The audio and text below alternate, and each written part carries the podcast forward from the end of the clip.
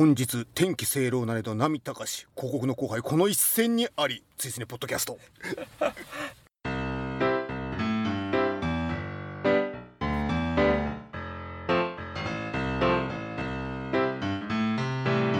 追試ねポッドキャスト40回表をお送りします。お相手は私追試ねの主催テップと動画キーパーでございます。今月もどうぞよろしくお願いいたしますす追試ねとは2009年11月にスタートした劇場公開新作映画応援 SNS イベントでございます。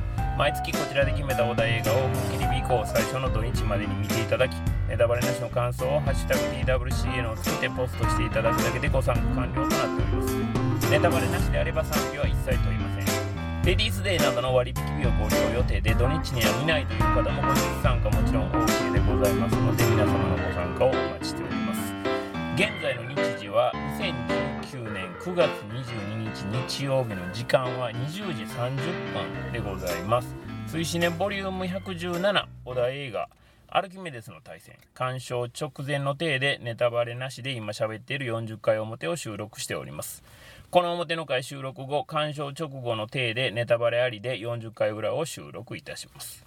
ということで今回も北京パさんに来ていただきましてよろしくお願いいたします。前回の収録がですね、はい。えー2019年9月の14日ということで一週間前8日前ですか。はい。この間なんか近況報告的なものなんかございます？この間とかちょっと言ってなかったのがあってああの何があります8月の終わりにはい。九州行ってきたんですよ。おおはいはいはいはい。で何しに行ったかっていうとあの、はい。お笑いコンビの米粒社協がですねはい。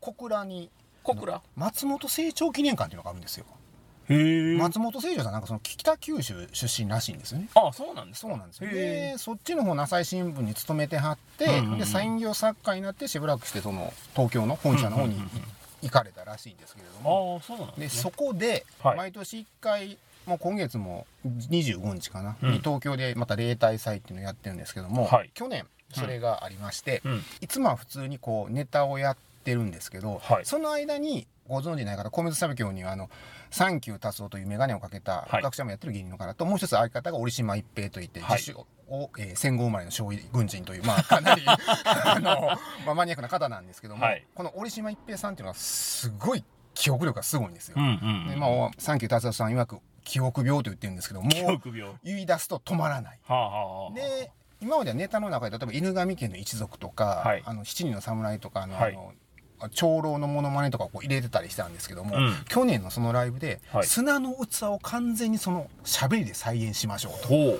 いうネタがあってこれがまあめちゃめちゃ面白かったんですけど、うはいはい。でそれが東京でやった後去年は全国ツアーで京都と,、おえっと長崎と多分ね島根かな？あっちの方3つも回 結構ローカル回ってますそうね回ってるんですよ。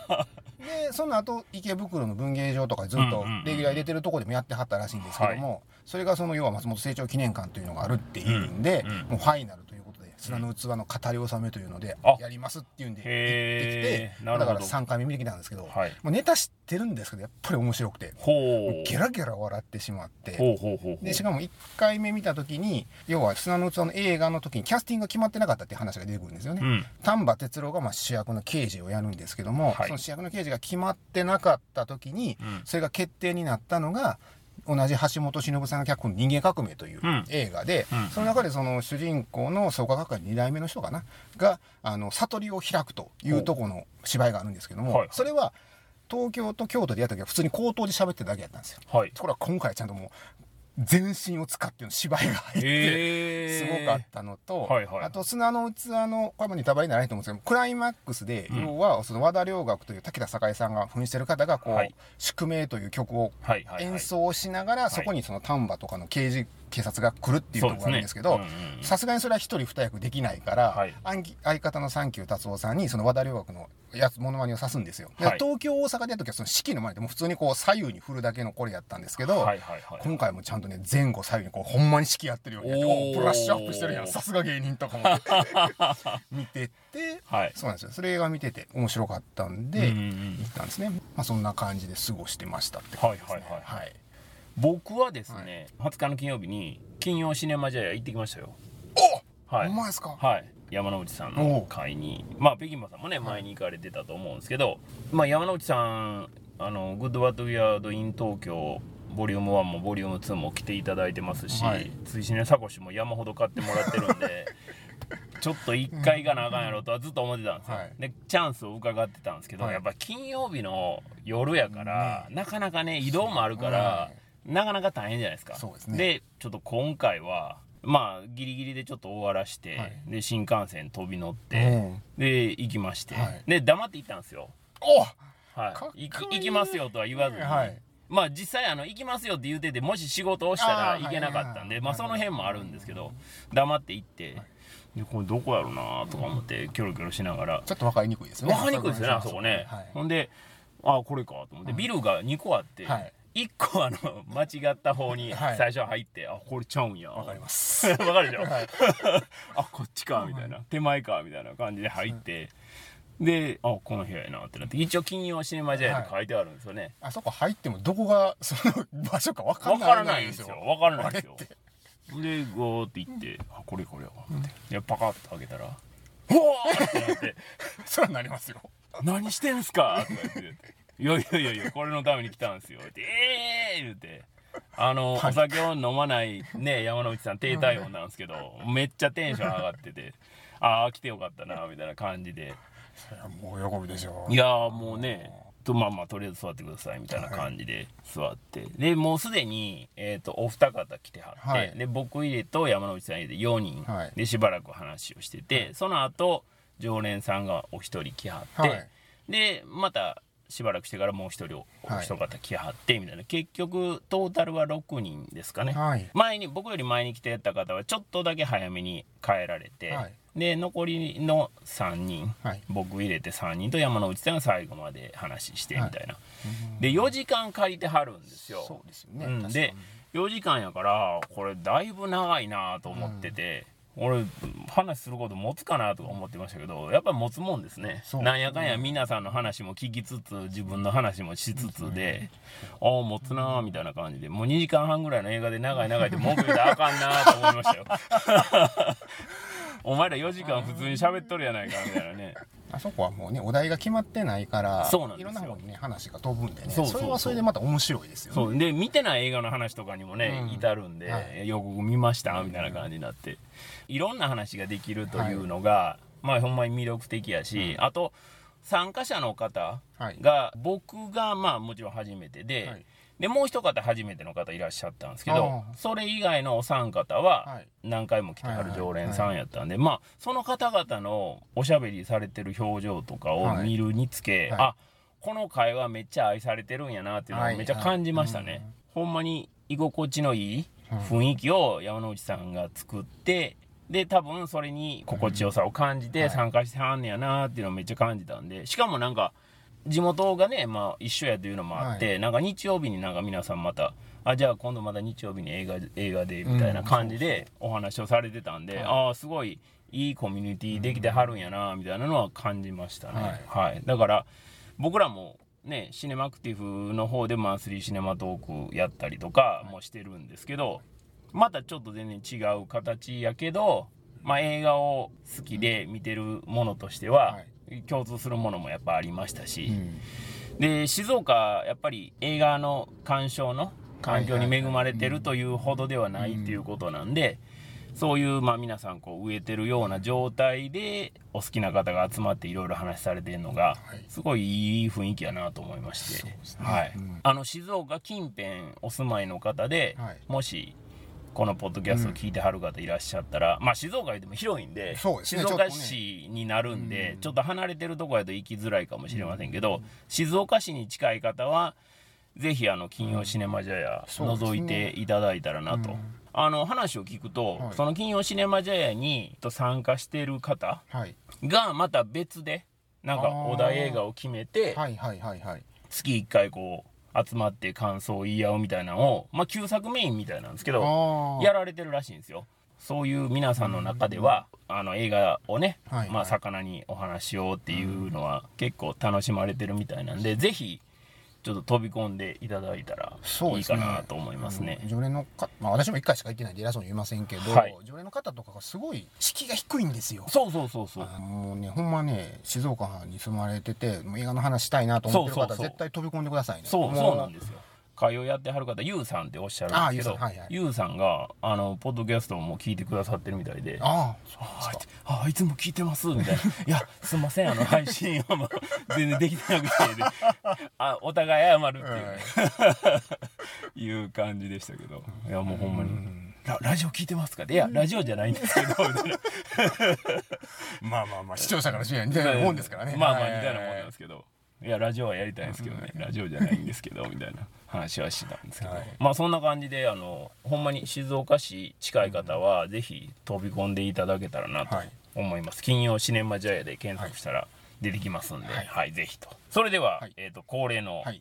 北京パーさんのはい。映画関連書籍のご紹介をお願いできますかね、はい今回はですね、はい。一冊はまあ映画なんですけど一冊はちょっと今回のこのお題作品に合わせてちょっと変化球を持ってきています、はいはい。でまず一冊目がうん。小林信彦さんが書かれた「おアメリカと戦いながら日本のえ日本映画を見た」へっていうのが出てえてこれはもともと千曲から、うん。まあ、昔98年ですかねこの書きによると、うん。えー一少年が見た聖戦というのが出てたんですね、これに過筆、あしてえー改めて朝日文庫かな方から、えー出てます。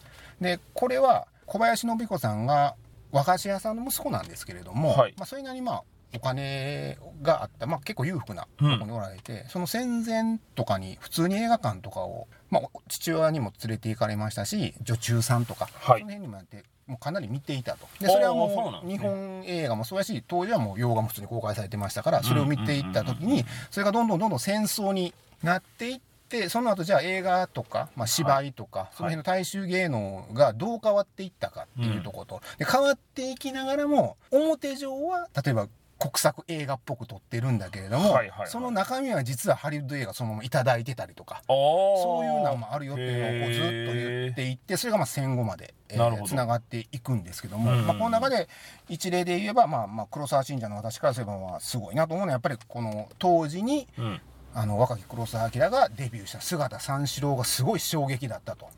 要するにもう完全に、えっと、娯楽に徹した作品っていうのはもうなかったらしいんですね、そこにもう、うん。うんうん今はもう姿三四郎で実は短縮版しか見れなくて、うん。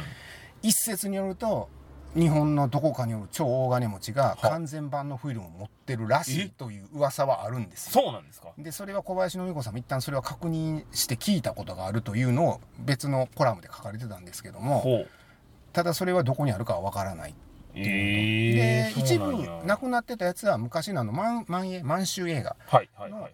旧ソビエト。だから今のロシアが管轄したとこからフィルムが発見されて一部修復はされてるんですけどもやはり完全版がないんですがはい。その完全版を見た時のその感動とかもここに綴られててですね。はいはいはい。特に、えーまあこれが映画が完成した後これを公開していいのかっていうまあ、決める検閲みたいなのがあるんですけども、その時にまあ軍部の人がちょっと姿三四郎とヒロインの女子が恋愛までいかないんですけどちょっと一目見てあいいなって思うところがあるんですよ。でそこを見て、はい。もうこの国の情勢に合わないみたいなことを言って公開が延期されそうになったところを、はい。小津安二郎が「黒沢君これは100点満点中200点満点だよ」って言って通ったみたいなエピソードも出てますんで、はいはい。えーぜひぜひこれを読んでいただきたいんですね。なるほど。でもしこれが面白いと思われたら、うん。ちょっと入手するのは困難なんですけども、はい。あと「冬の神話」っていうのと、冬のシーンはい、これはその小林信子さんが疎開されてた時のその話なんですけどもういじめと上はいはいはい本当にすごいのがあってちょっと今一番最後でも角川文庫で私も古本で角川文庫と買うたんですけど、はい。ちょっともしかしたら手に入りにくいんですけどもうん。それとあと僕たちの好きだった戦争かな。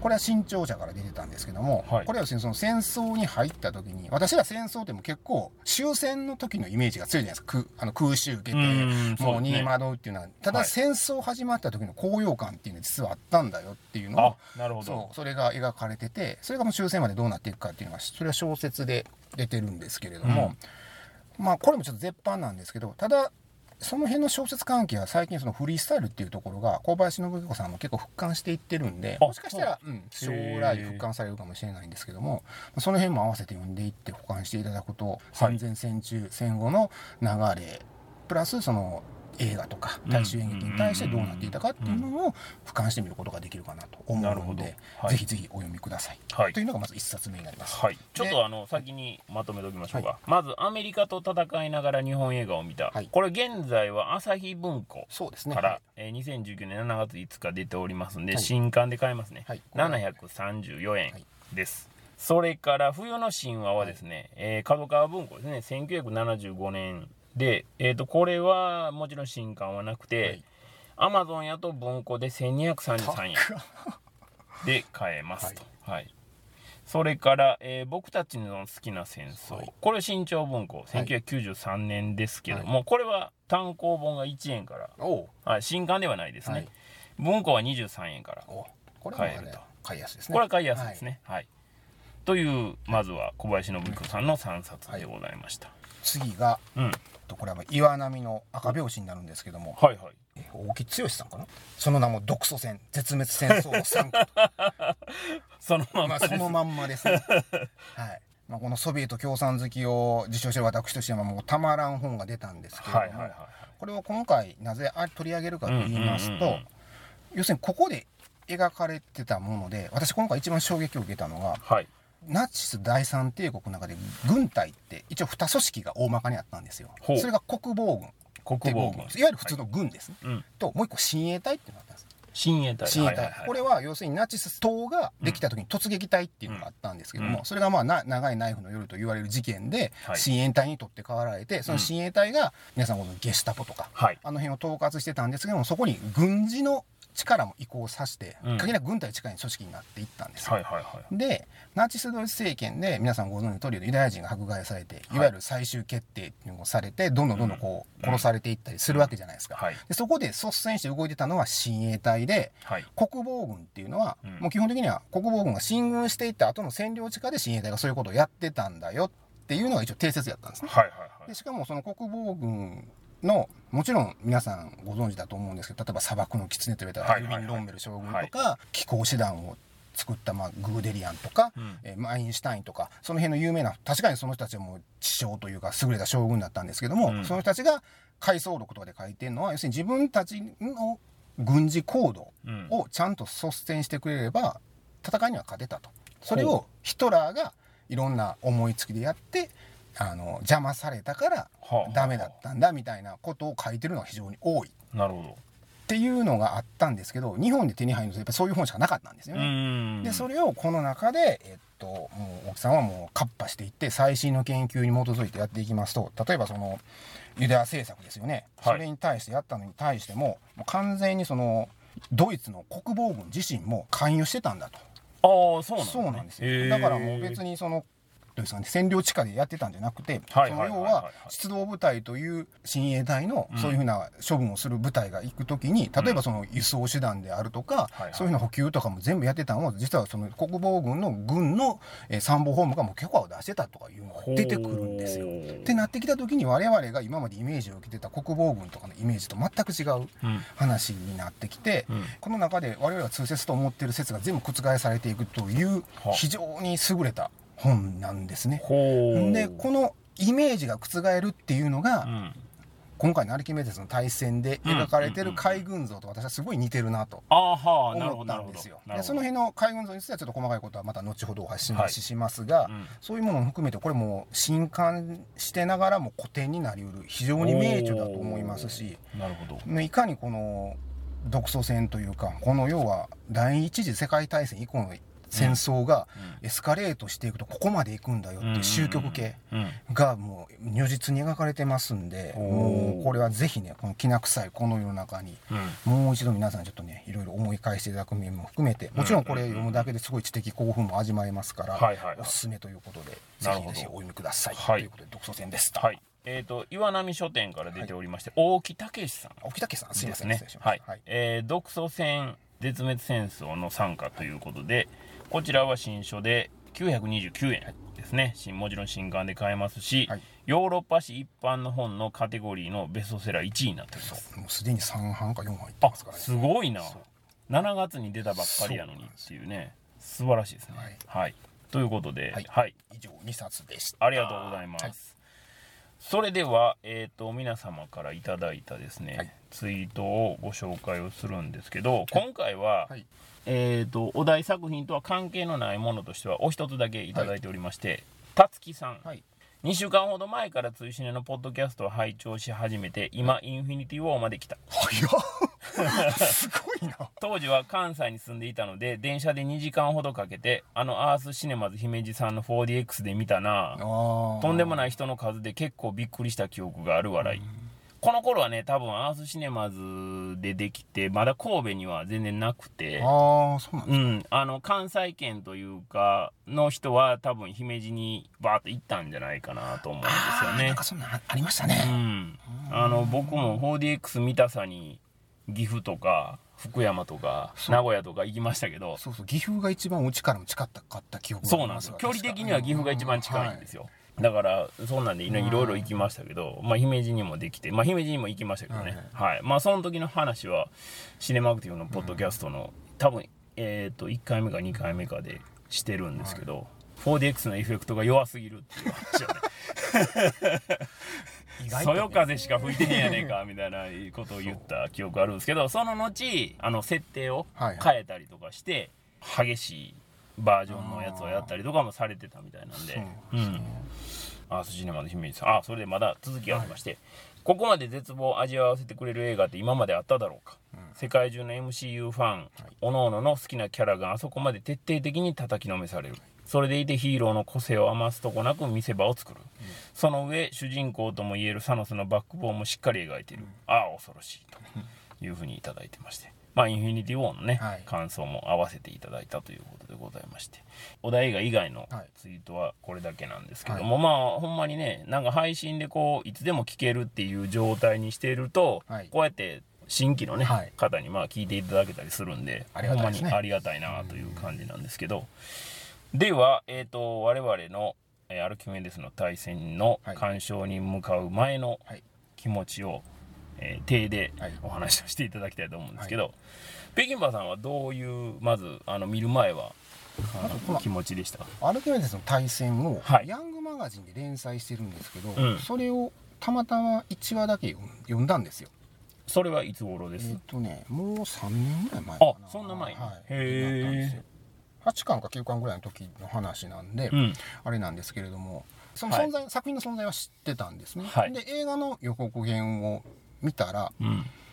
そのやっぱり戦艦ヤマトの CG がすごくてうんうんうんうん今まで出てきた戦艦ヤマトほとんどミニチュアだったんですよね。ああなるほど。あと多分東映でやった役所広司さんの山本五十六は多分 CG やったかな、うん。あれもだいぶ前に見たんでちょっと忘れてるんですけど、はいはいはいでそのやっぱり CG でヤマトが出てるのを見た時にあちょっとこれはすごいなと思ったんですが、まあ監督がね山崎さん。そうなんですよね。案山崎隆案件で、はい。ちょっと正直迷ったんですよね。見に行くかどうかうん。迷ったんですけどただそれまでその基本的に、えっと主人公である甲斐少佐か、はい。を演じるその菅田将暉さん、はい。うん。まあ、私の中では永遠に彼は仮面ライダーダブルのフィリップなんですけれども。ああそうですね。どれ見てもフィリップフィリップって言ってしまうんですけど、はい。まあ、彼よりもやっぱり山本五十六高校の舘ひろしさんがねそうなんですよ。演じたっていうのがあって、私亡くなった父親が石原裕次郎ものものすごい好きで。ああ本当そうなんですよ。で、まあ、石原プロについてもまあいろいろ教教わったというかはいはいはい。こんなんやみたいな、ね、小林専務がどうしてすごい小林専務。炊き出しするとかね。まああの懐かしい。コンバットレックさんが用意してるような話ですわ、はいはいはい。それを聞いてたんですけど、うん。だからその中やっぱり渡哲也と石原裕次郎がツートップでそうですねその下に舘ひろしさんって若い若い。石原プロのスターだっていう、もう今になってもその印象があるのにその舘さんがついにもう山本五十六ですよ、ん要は古い山村壮さんとか三船敏夫はい。がやったやつですよ、そうですね。それをするのになったってなった時にあこれはちょっと舘さんの山本五十六は見たいなあと思あってそっちがメンインでやっぱり見に行った関係ですねうはい、ん。まあそっちの魅力の方が山崎隆監督云々よりもはい。勝ったと、もうね山崎監督はもう私は相性あんまり良くないような気がするんでね。はいはい。やっぱりね、うはい。やっぱあの宇宙戦艦ヤマトをね見せられるスペースバトルシップヤマトですね。そうそう。はい。あれを見せられるとやっぱりちょっとね。まあ、一部でスポーツマン山田というね。あのコードネームがつきまコーしたけど。ドネームがつきましたが、はい、そうなんですよ。だからそれがやっぱり私はメインで見に来たって感じですかね、なるほどね、ははいい、はいはい。まあ僕はですね、まあ、北京馬さんと同じくはい。山崎隆監督には、まあ作品ですよ。はいはい。まあもちろんねパーソナリティとかでね知りようがないので、ただ映画費用は好んで読んではるらしいので 好みとしてはね、はい。あの非常に近いものあるのかなという気はするんですが、いざやっぱ作品を見ると、まあ、スペースバトルシップヤマトであったりとか、三丁目の夕日であったりとか、えーしんどい物件多いなというのが、まあ、正直なところでございまして特にスペースバトルシップヤマトはやはりですね、だいぶきつかったじゃないですか。なんですんねんって話ですからね。そうなんですよね。まあ、あとあの、ドラえもんもありましたし、ははいい、スタンドバイミードラえもん。スペースバトルシップヤマトは、なんでって感じにはなったんですけど、はい。ドラえもんに関して言うと、はい。もう、珠玉のエピソードがはい、選り抜きではい。映像化されてんのに、はい。ここまで体温上がらへんねや、みたいな。すごい見てる側のはい。気持ちになったんですよね、はい。もう普通やったらこれもうそれこそドラ泣きって当時言ってたじゃないですか、はい。はいまあほんまにドラ泣きするでっていうぐらいのエピソード連発やのに、はい。見てるこっちはもうツーっていうね。もうちょっとしたら寝るよみたいな感じの血圧やったんで、うーん何やろなこの感じみたいなのはひすごくあの首ひねりながら見た覚えがあるんですよ。まあ正直いいという事前の感触もなければ、はい。